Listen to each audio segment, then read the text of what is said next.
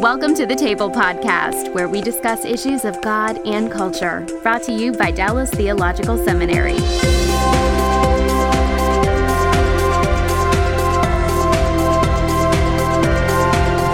Welcome to the table. I'm Darrell Bock, Executive Director for Cultural Engagement at the Hendricks Center at Dallas Theological Seminary, and my guest is Gerald McDermott, who is Anglican Chair of Divinity at Beeson Divinity School in Birmingham, Alabama. So, welcome, uh, Gerald, Jerry, how, Jerry, how, just okay, call me Jerry, Jerry. and uh, uh, got his PhD from the University of Iowa. In what area? in religion. In religion. Uh, back in the day, the PhD program uh, had a major and a minor. And my major was history of Christianity. Mm-hmm. My minor was Asian religions. Huh. Oh wow! Well, that that means I might have to invite you back to talk about that topic. But anyway, oh, I'd be happy to. Uh, but uh, and so uh, Jerry's the editor of a book which I have here called "The New Christian Zionism: Fresh Perspectives on Israel and the Land." And it's a multi-volume edition, and has several contributors. It actually is the papers that were presented at a conference at Georgetown University a couple of years ago. And uh, so, how did a how did a good Anglican like you get interested in this topic? Well, I used to be a supersessionist, and I imagine your audience knows what that word means. Uh-huh. Yeah, the idea that that that uh, the church in in in a major way, shape, or form, and in some way has replaced Israel in the plan of God. Right. Okay. And 1992, I took my first of 14 trips to Israel. Ah. And essentially, and I was answering the same question at lunch today, by going to Israel and looking around and talking to people, both Arabs and Jews and Druze and other sorts of folks, uh, uh, Christians and Jews and Muslims, I started to see things on the ground that were very different, not only from what I read in the newspapers, but also very different from the theology that I had. Hmm. Hmm. And so that struck your interest, and years later, you organized this conference that we had at Georgetown. Yeah, I felt that this is a compelling theological problem, and that there's gross misunderstanding theologically. And I wanted to put on an academic conference, and I invited um, um, you, Darrell, to it. I wanted you there uh, to help try to correct some of the widespread theological misunderstanding. Hmm. And I wanted, you know, we intended from day one that this would become a book. Right. And you know that when I invited you. And uh, we were very grateful after the conference that eventually we landed a contract with IVP mm-hmm. Academic, InterVarsity Press Academic. Mm-hmm. Yeah, I enjoyed the experience very much. You gave me a very unique assignment at that conference because I came without a paper. I had to listen to all the papers mm-hmm. and construct a concluding set of remarks based upon what I had just heard, which was probably one of the greatest challenges I've ever had in attending a conference. But it was a great experience because it was a wonderful conference. A lot of very capable people speaking from a variety of angles. It wasn't just theology. There were people who had historical background there. There were people of cultural, uh, out of a cultural context who were speaking into it. So it was a very well planned and diverse conference in terms of the way in which the question was tackled. And so you get a title, The New Christian Zionism, and then the next thing someone's going to ask is, What in the world is that? Um, Right. Well, it's Zionism because it is devoted to the idea that the return of the Jews to the land from countries all around the world in the last 150 years is a God thing mm-hmm. and is a good thing. Actually, Zionism by itself doesn't mean God. Mm-hmm. It just means it's a good thing mm-hmm. that that we support. Christian Zionism, of course, is there are Christian theological reasons for, for believing that this is a God thing and not just a, a nationalistic process and event. And new um, because it's much broader than just the dispensationalist uh, Christian Zionism, for which I am very grateful. W- We are standing in some sense on your shoulders, and yet we are trying to demonstrate that Christian Zionism is 2,000 years old. It didn't start mm-hmm. with with the rise of dispensationalism, uh, of dispensationalism over in England and here uh, in the mid 19th century. Right. And I like to say when you're talking about the role of Israel in Scripture, you're talking about a biblical theological position as opposed to a specific theological traditions position. Right, and it's also new because we're we are eschatologically agnostic. That is, we don't take a position on what's going to happen when. Mm-hmm. We believe there's more of sacred history that will unfold, mm-hmm. but we don't, and we probably disagree amongst us mm-hmm as to what's going to happen and when and whether we even know much about that. Right. But so that's one other new thing. Uh, plus, another new thing about this new Christian Zionism is that we are willing to criticize the state of Israel. Mm-hmm. Not that that previous Christian Zionists have not uh, entirely, but um, we don't think it's a perfect state. And for that matter, we don't think any country in the world is a perfect state. uh, we're all worthy of criticism. Mm-hmm. On the other hand, while we say that with uh, uh, on the one hand, mm-hmm. as Tevye and, Phil- right, and exactly. Fiddler did, yeah. Uh, on the other hand, we believe that Israel is a light in the terrible darkness of the Middle East, and, and in fact, Israel is a light to the nations even today in so many ways, completely apart from religious. So the roots, and we've discussed this on other podcasts with other guests about you know the program of God tied to covenantal commitments that God has made that are a reflection of His faithfulness in texts like you know Genesis 12 and the Abrahamic covenant, etc., are in play here and run through through the text and there and there's a middle portion of the book really that deals with the different uh, contributions of different portions of Scripture to this theme. Why don't you overview kind of where the book takes us, and then I want to look particularly at the introduction and conclusion of the book and talk with you about that. Sure, so, sure, sure. Thanks, Darrell. Yeah. Um, so there's an introduction in which we deal with a number of of the immediate questions that always come up when you mention Zionism and particularly Christian Zionism, and and you'll talk about them in a minute. Then part one is theology and history. Chapter one is a history of supersessionism, mm-hmm. um, which goes back to the early church. Uh, chapter two is a history of Christian Zionism, which shows it is 2,000 years old. It's not just 150 years old, uh, Christian Zionism. Um, part two is theology in the Bible, and this really is the heart of the book. These are New Testament scholars. First, biblical hermeneutics. Craig Blaising, great New Testament scholar, uh, whom this audience probably knows of, and he's probably been on your show. Um, uh, he talks about how do we understand the relationship between Old and New Testament. Mm-hmm. Then we've got a Matthew scholar um, mm-hmm. on uh, the Gospel of, on Zionism in the Gospel of Matthew, mm-hmm. and then we've got a New Testament scholar on Zionism in Luke Acts. Mm-hmm. Then we've got a New Testament scholar on Zionism in Paul. So these four chapters argue the thesis that the New Testament is thoroughly Zionist.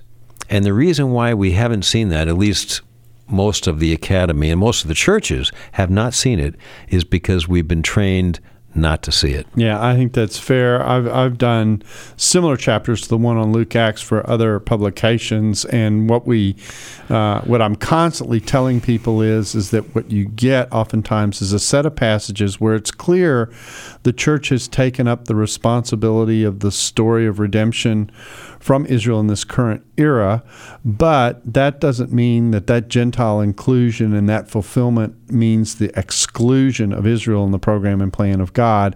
And Luke Acts in particular has a series of passages, I call them the until passages, that um, that show that Israel still has a future in the program of God. These are these are texts like um, uh, "Your house is desolate until you say, Blessed is he who calls on the name of the Lord," which anticipates a response. That's in Luke 13. Or the disciples, having been in the ultimate uh, Old Testament and the New Era class with the 40 days they spent with Jesus, um, uh, respond with after those 40 days by asking Jesus the question, Is this the time you're going to restore the kingdom of Israel? So nothing that he's told them has disabused them of that idea, and nothing in his answer disabuses them of that a- idea either. He simply says, Not you to know the times and the seasons. He doesn't say, uh, I'll tell you what, we need to re enroll in Eschatology 101 and go from there. Uh, and then the passage in Acts 3 where Peter says um, uh, that the way to know what's coming with the Lord's return is to read your Hebrew scriptures, that they tell you the story, has, uh, has the apostle pointing them back to these earlier texts as the completion of the promise. And in that passage, Peter says, excuse me. Mm-hmm. No, go ahead. Uh, he refers to the apokatastasis that Yes, is to come. absolutely. Now, that is the Greek word that's variously translated in English translations that is the same Greek word that is used in all the Old Testament passages of the Septuagint, the Greek version of the Old Testament that the early church was using and that Right. Paul was using, and Peter probably, uh, for the return of Jews to the land of Israel and restoration of the kingdom of Israel. Same word. And Yep. Peter, so Peter shows that he is still looking forward to something to come in the future in the particular land of Israel with the particular people of Israel. Yeah, that's right. And and and I like to tell people that the Acts 3 speech actually shows you how Peter processed that conversation earlier in Acts 1 when they asked the original question, is this the time you're going to restore the kingdom of Israel? And Jesus' answer is, not you to know the times and the seasons, but this is your assignment in the meantime. Take the gospel into all the world. So that restoration idea was still there with him being taught and preached in Acts chapter 3 as the church was in the process of, you know, carrying out what it is that Jesus had asked them to do. So, very important section, obviously, of the book. Craig uh, Blaising is uh, does do a lot of careful work in New Testament. He's also uh, a systematic theologian who's written in the area of dispensationalism in a in a significant and full way, and has kind of this dual capability that. Um, very few people sometimes have. So it's uh, he's uh, a very talented writer, and that is an important chapter in the book.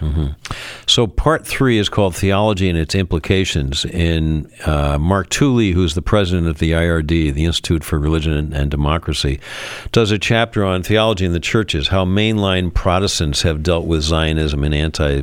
Uh, Zionism. Then Robert Benne has a marvelous chapter on Reinhold Niebuhr, who is a Christian Zionist. Great surprise. Most Niebuhr fans and their and, and Niebuhr fans are legions, including uh, Barack Obama and Jimmy Carter. There you go. Have no idea, Uh-huh. I'm sure, Yeah. that Reinhold Niebuhr was a Christian Zionist. Uh, and then Robert Nicholson has a very important chapter on theology and the law. Does the modern state of Israel violate its call to justice in the covenant by its relationship to international law? And basically, he's a legal scholar, he, and he does a very careful job in there showing that no, Israel is not violating international law, as is often alleged in the media and elsewhere. And we'll come back to that. Then chapter 10 is by Shadi Khalloul. Shadi Khalloul lives in the land. He's not a Jew. He's a leader of, of the Aramaean community, uh, still speaking Aramaic. Um, so he's what the rest of the world would call a Palestinian, although he says, strictly speaking, I'm not a Palestinian. Uh, they came long after we were there. um, and he basically talks about what it's like to live as a religious minority in the Jewish state. Hmm. And he says it's wonderful. Hmm. And he said, I, I'm a Christian, and this wonderful state of Israel um, is the only country in the Middle East where I can raise my children as Christians hmm. in freedom and freely practice my faith. Then the last part is theology in the future. Darrell Bock has a wonderful chapter concluding things and talking about where Christian Zionists ought to go from there. And I hope that Darrell, you say a few things about that. I will. And then I have uh, some concluding implications and propositions about the implica- of, um, for Christian theology. What sorts of things, um, what sort of direction should Christian theology specifically go in if these things are true? Okay, so so it's a it's a book that covers both theology and the current status of things, if you will. It it it's pretty comprehensive, and it, it and it's making a very very important point that I think is underappreciated. It's I'm making several of them, but one of the important points, and I think this is a good place to start with your introductory chapter. So it's a transitioning as well. Is this is a group that's broader than dispensationalism, and part of the point that you're making is is that Christians who have been who have recognized the role of Israel in Scripture have been around for a long time and come in many stripes. And uh, and and so uh, talk about the uh, t- we didn't talk about this when we went through the authors, but the authors all come from a variety of backgrounds themselves. They aren't, you know, as you made the point, they aren't just dispensationalists. You're an Anglican. Uh, um, Bob Benne's a Lutheran. Mm-hmm. Um, Mark Tooley is a Methodist. Uh, Robert Nicholson is a Baptist. Uh, Shali, you know, Shadi Khalloul is a um, Aramaean Orthodox, Mm-hmm. I believe. Um, Mark Kinzer is a messianic. Uh, Yeah. a messianic Yeah. Jew. David Rudolph is too. yep. Um, so you know, we come from a variety of of um of uh, denominations and religious traditions. Yeah. So again, the point being that this understanding of Scripture is is one that is broad ranging in terms of the background. And another point that you make that's similar. It's it's a different point, but it's a similar kind of historical point. Is is that Zionism itself is not a recent thing either. That we're not dealing with with a movement that comes out of the 19th century, as it's often portrayed. But Zionism itself is also uh, significantly older, um, and and and you make a variety of points here, but I'll, I'll let you develop it. Uh, so, in in what sense has Zionism had, you know, a long life? Well, I mean, it started 2,000 years ago. Uh, well, Zionism, of course, started more than 2,000 years ago in the Old Testament with, with, with uh, the Old Testament prophets. Um, but just after the New Testament, you have early Christian leaders, even leaders who are starting to say the church is the new Israel wrongly, nevertheless say that there's going to be a restoration of Israel in the future and Jerusalem's going to be the future center of the world in the new heavens and the new earth. Yeah. So people like Justin Martyr, who is Right. in many ways the arch supersessionist at the beginning started the ball rolling with, with serious theological supersessionism, um, nevertheless taught that there will be a future kingdom of Israel in the land of Israel. So the land of Israel and the city of Jerusalem is still theologically significant. Yeah, and in fact, the interesting thing about that is is that probably for the first few centuries of the early church, most anyone who was a theologian had a physical view of the kingdom that looked to a future that involved the nation of Israel and the city of Jerusalem in it. So, uh, so this is not a uh, uh, uh, what do I want to call it? An innovation in Yes. theology that's Yes. late. It's actually much much earlier. There's plenty of Christian Zionism up until the fourth century. Now, in the fourth century, when Constantine comes and the empire becomes officially Christian, uh, Christianity is tolerated first, and then later under Justinian, it's mandated. Um, then and then uh, later in the century, you get the theology of Augustine, who says that the millennium is simply a symbol for the current reign of Christ through through the church, uh, through the mm-hmm. Catholic Church, and so you you do have Christian Zionists, but they but they go pretty much underground mm-hmm. through the Middle Ages, and then Christian Zionism gets resurrected in a big way mm-hmm. in the 16th century. Interesting. Law, three centuries before the 19th century, in the mm-hmm. 16th century, mm-hmm. primarily um, because of the Reformation's emphasis on a plain sense reading of the Bible. In other words, let's not hyper spiritualize all these Old Testament promises and New Testament suggestions.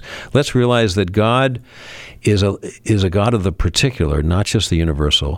God is a God of flesh and bodies and land and not just bodiless spirits. So if we believe in the resurrection of the body for the individual, the Bible also talks about the resurrection of the land, so to speak, a renewed land.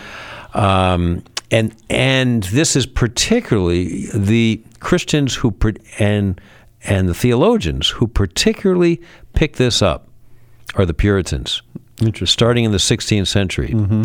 Um, and it's through Puritanism that that you get this theological revival of Christian Zionism in the 16th century, long before 250, almost 300 years before the rise of of dispensationalism. Yep, it's true, and it's interesting that uh, what they're picking up on, as you say, is this language of Scripture, which seems to suggest there's a physical dimension to salvation. There's physical dimensions to the kingdom. The kingdom is about this history. It's not a it's not a two planed history in which there's this spiritual thing going on in the midst of the physical. It's fully integrated, and the promises of God are kept to the people to whom those promises are originally given, even as Gentiles are coming in alongside uh, and are certainly blessed and have full participation in rights and what it is Christ has mm-hmm. to offer. Mm-hmm. Their presence doesn't mean the nullification of another group of people to whom God made commitments. Yes. Uh, and so you've got people like Jonathan Edwards, who was a postmillennialist, mm-hmm. just the opposite of a premillennialist. Mm-hmm. He believed in a literal millennium, but that Jesus was not going to come until after the end of this literal millennium. And he was a Christian Zionist. Mm. He said the Jews will return to the land. Mm. We know that. Mm. Uh, they're dispersed right now in the diaspora and we know the Bible promises they will. So we know something great is going to happen in the land of Israel sometime in the future. We don't know when. Now, he was writing this in the 1740s, and of course, Jews didn't start returning to the land in big numbers until about the 1870s or so. So, but he knew it was coming. Hmm. So here, here's a postmillennialist, mm-hmm. a leading Christian Zionist, and you know the greatest American theologian. I would say one one of the five or six greatest theologians in the history of Christian thought was a Christian Zionist back in the 18th century. Interesting. You know, we uh, we we moved quickly, so we got past this period when the church and politics were so tightly wrapped together that it was hard to separate the kingdom from politically what was going on, which probably helped to contribute to the belief that the church was going to was the political and redemptive answer to things in the world. That mixture would could lead easily to that confusion, just as we have sometimes civil religion and gospel values that get mixed up in our own mm-hmm. reflections on society. So, uh, in one sense, it's not surprising that this happened, particularly as Christianity got further and further away from its Jewish roots sociologically in that earlier period, and they lost touch with the with uh, the Jewish roots of what the church had been in the first few centuries. Yes, and Jews emphasize this earth generally more than Christians do. And in fact, many Jews that I know are very critical of Christians because they're so airy fairy, super spiritual, mm-hmm. hyper spiritualizing everything. And there's they have good reason for these criticisms. Yeah. Uh, because so much of, of the history of Christian theology has so hyper spiritualized the the the Old Testament promises, making everything uh, apply to the church, taking all of the material application out of the promises, and and spiritualizing them all. So what you have is sort of a, dare I say it, Christian Gnosticism mm-hmm. that separates soul from body, and almost denigrates the body as being unspiritual, and a um, uh, scandal of particularity is what's really going on. Now, that's a fancy term that uh, theologians have been using for the last 50 or 60 years, referring to the fact that uh, actually it goes back to the Enlightenment. It, it, it, um, the Enlightenment thought everything should be universal. And anything that was particular, any particular truth of history, could not have universal truth. Uh, so if there's a God, and of course most of the Enlightenment thinkers did believe in God, that God must operate in the same way for all people at all times and in all places. And so any God who would operate in particular ways to particular peoples, like the God of the Jews, and only in particular times, are revealing himself progressively through history instead of all uh, at the same time in the same place, must not be the true God. God is a genius storyteller. And the evidence of this is threaded throughout Scripture. In Christianity Today's new show, Holy Curiosity, with me, Kat Armstrong, we explore storied connections threaded throughout Scripture from the Old Testament to the New. Our first mini series, Connecting Dinah and the Woman at the Well, welcomes experts like doctors Tim Mackie and Diane Langberg to give us insight and context into the physical location and meaning of these two stories. These stories will spark holy curiosity in your own faith because once you see these connections, you can't unsee them. God wastes no person, place, or thing. Listen and subscribe to Holy Curiosity with Kat Armstrong on your favorite podcast platform. And so we were in the middle of talking about what new Christian Zionism is, kind of introducing it to people, and we've gone through it's broader than dispensationalism. It's historical in the sense that it shows that Zionism is old, that Zionism is not just a new thing. And the next thing that you do in the introductory chapter is to talk about uh, the issue of legality and justice, which I think is probably one of the most misunderstood portions of this conversation that we can have. There are many attempts to suggest that Israel's presence uh, in in that area of the world is illegal, uh, going back to its uh, founding as a nation in in 1947 and 1948, and then also uh, in the discussion of uh, of uh, the war, uh, the Six Day War in uh, 1967, and then the discussion subsequently. And people sometimes will point to UN resolutions that make the same kinds of claims. And so, your point here is that before we have a discussion about Israel and, and what it has the rights to, not just theologically, but even legally, there are legal reasons to respect Israel's right to exist as a nation. So um, help us with that because I do think that's one of the most misunderstood parts of this conversation. Right, and let me deal very briefly and and tell uh, listeners and watchers, uh, you know, to go to the book from for for much more detail. First of all, uh, 1947, 1948. Often the allegation is that the Jews stole the land from the Arabs. Mm. Not so.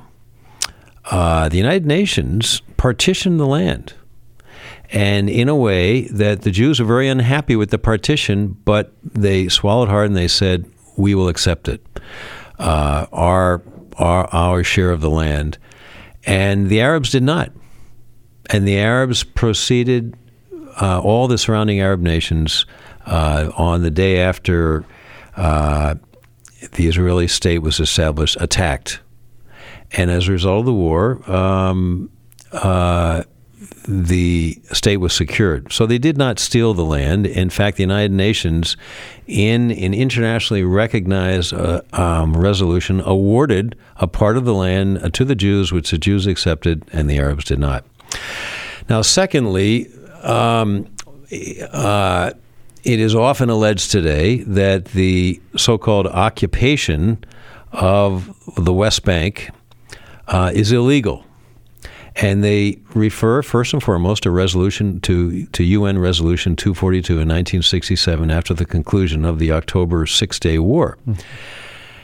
What a lot of people don't realize, and a lot of the media never goes back to check, is that if you look at the resolution, it says, and, and as the authors of the resolution, one of whom Arthur Goldberg wrote a long piece about this, the resolution specifically says that Israel is to withdraw from territories, not the territories. And Arthur Goldberg wrote that we specifically omitted the word the because we recognized that, that Israel would be committing suicide to withdraw from all the territories because it would not be able to defend itself.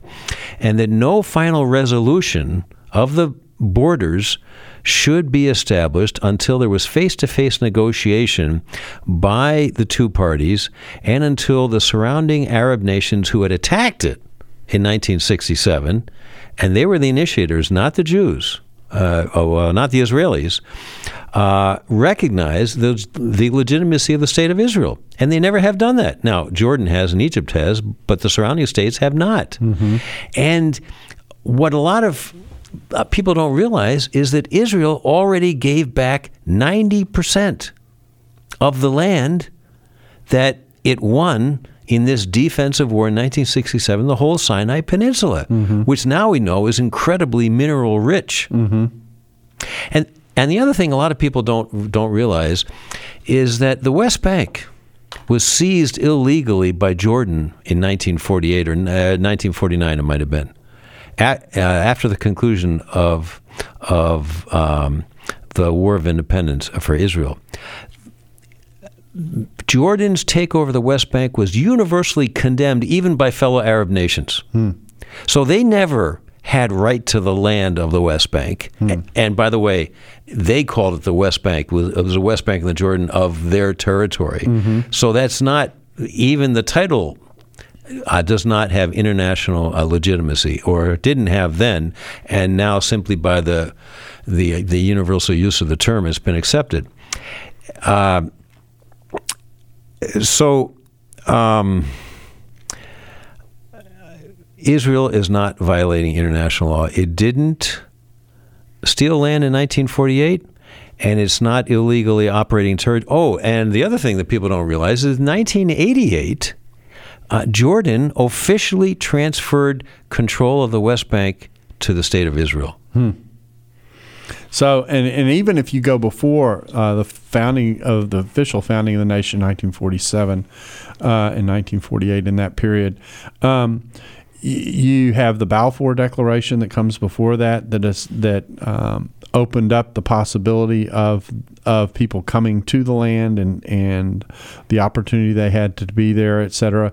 The, all and all these steps have uh, have legal moves that are attached to them in the context of international law. Now, the dispute, of course, exists because some of the Arab states have not recognized some of these moves and have not acknowledged uh, the right of Israel to exist. I've spoken at a at a conference called Christ at the Checkpoint, which is um, held in in Bethlehem uh, at Bethlehem Bible uh, college, and uh, they were very gracious to me. They wanted to hear uh, what dispensationalists had to say about about Israel, and so I hmm. went in and talked about how I thought it, Israel had a right to the land, et cetera. And I and I made the point that when it comes to justice, justice is a two way street. That hmm. um, that not only do you have to recognize the injustices that sometimes do come up because Israel's not perfect in the way she responds, but imagine if you were surrounded by a series of nations, many of whom don't think you have the right to exist and many of whom have espoused or support people who espouse your absolute removal. And the analogy I like to make for Americans imagine if America was surrounded by Canadians and Mexicans whose commitment was that the United States should no longer exist and they would do anything they could in their power to make sure that it was removed. That would probably make you pretty nervous. And, uh, and so that's the situation Israel finds herself in as she deals with this. And so part of what I said to the mostly Palestinian audience that I was talking to is um, the preoccupation that Israel has with security is a is a justified preoccupation, and uh, and the only way that you're going to work towards any kind of reconciliation or peace, which is what this conference was supposed to be talking about, is if both sides are willing to recognize the, the reality of the presence of the other and actually talk in nonviolent terms about how to how to how to live together. Um, so um, that's one of the more interesting hours of my life, actually. Uh, and I bet it was. Yeah, um, but but I feel like this legal dimension is one of the things that's assumed in these conversations and doesn't exist. And it doesn't mean that there aren't real issues to discuss between the parties. Um, I, I often joke about when I go to Israel. I hear the same stories, and people are wearing black hats and white hats. The only difference is what side of the wall am I on as to who's Hmm. Who's got wearing the white hat and who's wearing the black black hmm. hat? There are hmm. there are all kinds of anecdotes about things that were done in each direction that that would give a Christian pause. So, uh, so I think this legal dimension is important. You not only discuss it in the introduction, you also discuss it in the conclusion, and, and those details plus the history behind them is very, very important. One of the things I said in my concluding remarks mm-hmm. is is that whenever this issue gets discussed, making people familiar with what this history is is actually an important part of the conversation to prevent the presumption presumptions about how injustice is working in in particular cases.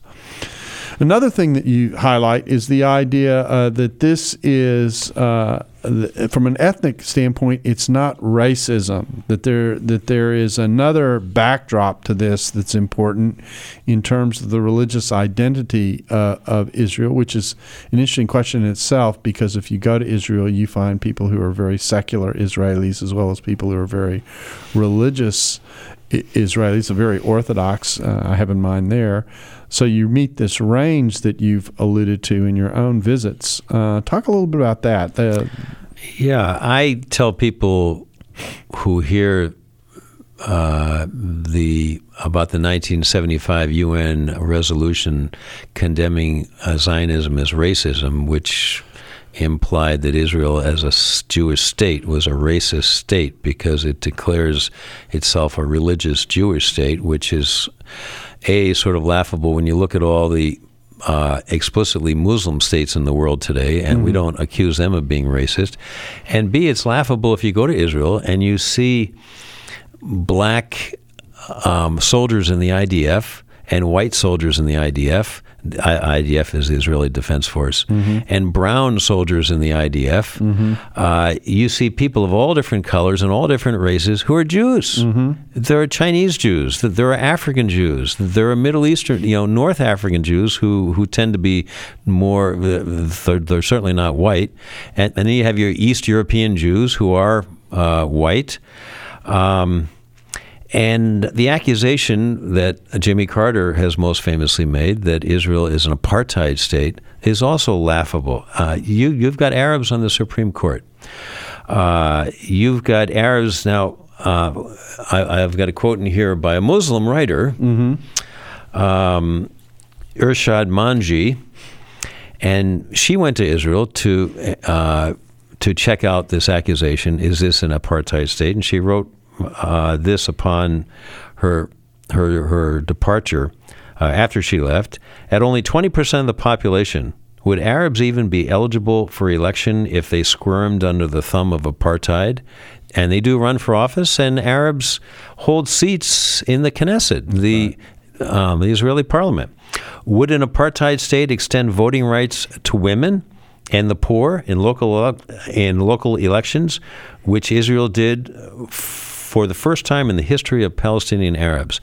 Uh, it, it, it's a fact, by the way, if you study uh, the politics of Israel, that Palestinians, and Palestinians will tell you this, have far, far, far more freedom to speak and to act as they want to speak and act within uh, the state of Israel than they do on the West Bank under the Palestinian Authority.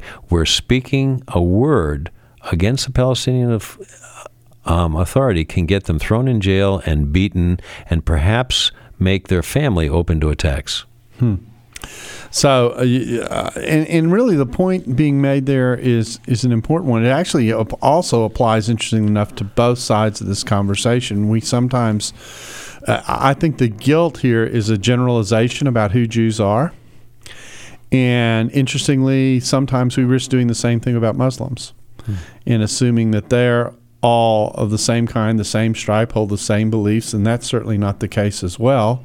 And, and in fact, it's the reality of those differences that actually provides some element of possibility that there are groups that might be willing to talk to one another. You see that in the Arab world. You've already alluded to the fact that, that Egypt and Jordan have recognized Israel while other uh, Arab states have not, that kind of thing. So we know these kinds of distinctions can be made. But, you know, sometimes these terms are thrown about uh, injustice and racism in such a way to try and paint you know, by guilt by huge association, uh, and, and, try and color the conversation. I call it, uh, you know, it's soundbite debate, and soundbite mm. debate generally doesn't help us very much because it almost always ignores the depths and the levels and the complexities of what it is that you're looking mm-hmm. at. Well, the last uh, category that you talk about in the introductory chapter is the societal one, or at least that's the way I'm characterizing it. When you make the point, Israel is not a theocracy, which mm. may seem uh, strange to some people, but what point are you making there? Well, basically, a theocracy is when the clerics rule the state, when your theologians make the decisions. Now that's what you've got in Iran. Mm-hmm. You know, the mullahs run Iran. Mm-hmm. Uh, it's not what you have in Israel. Uh, in fact, the uh, rabbis in Israel are often fighting with with uh, the, the, decisions made by the state, and vice versa. Uh, if if they were running things, uh, there wouldn't be such hostility as there often is between the rabbis and. Uh, you know the Netanyahu government and decisions by the Knesset.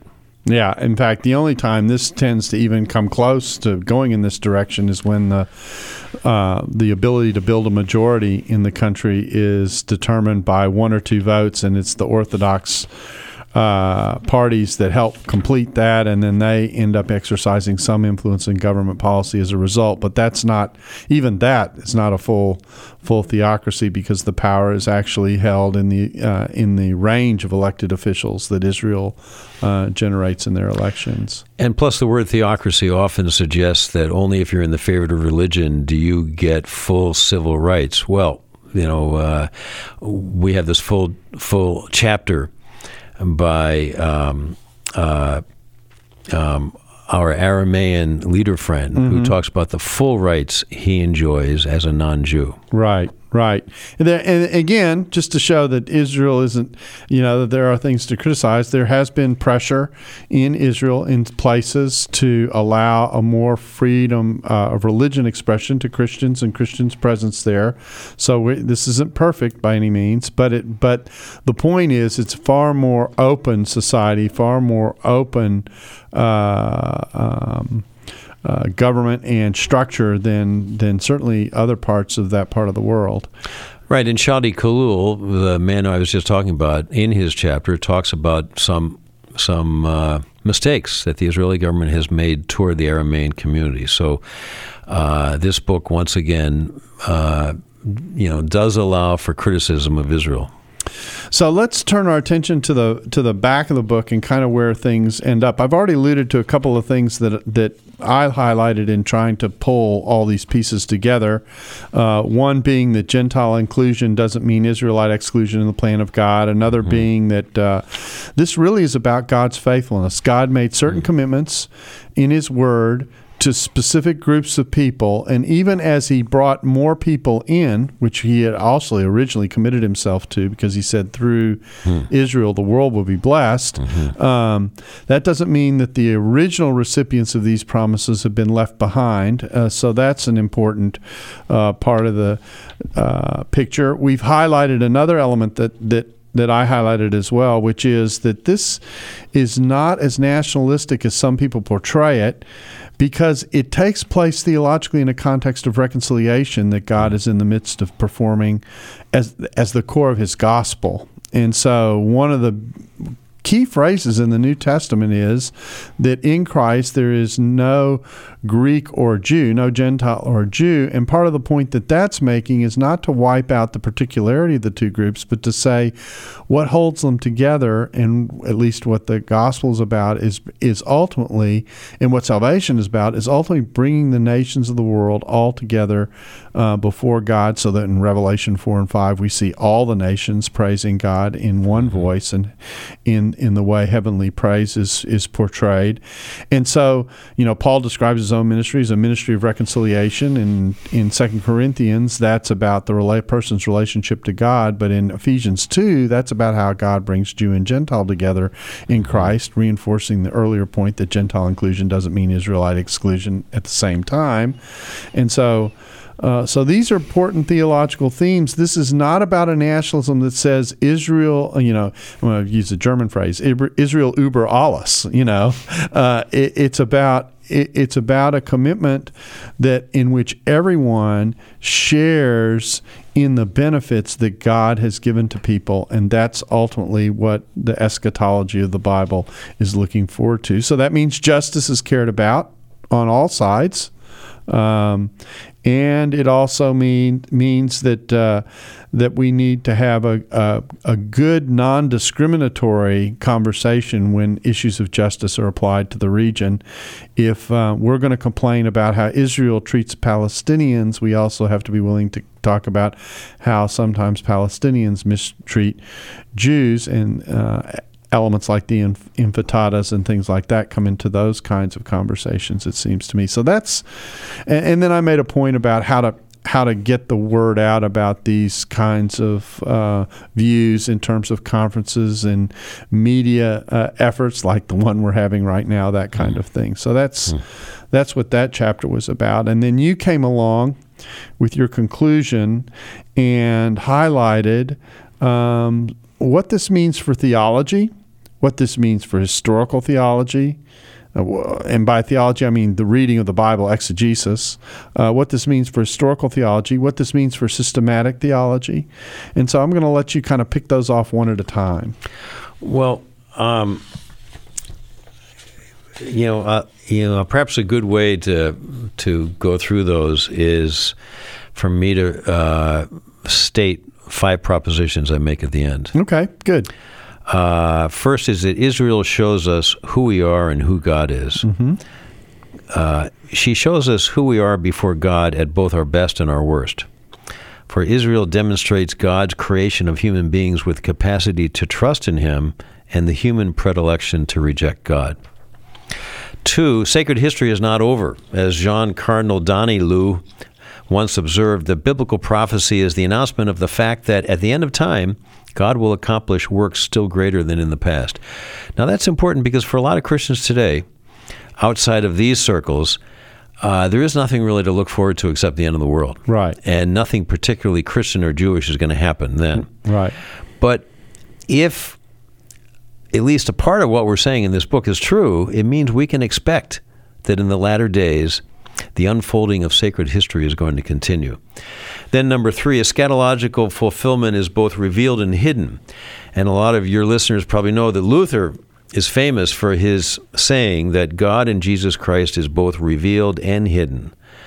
And Barth made that a major theme of his church dogmatics. So, the point that I take away from that is that much of eschatology is wrapped up in mystery. Hmm. And, you know, a scripture clearly teaches, for example, that God chose Israel, but it never explains why Israel was chosen.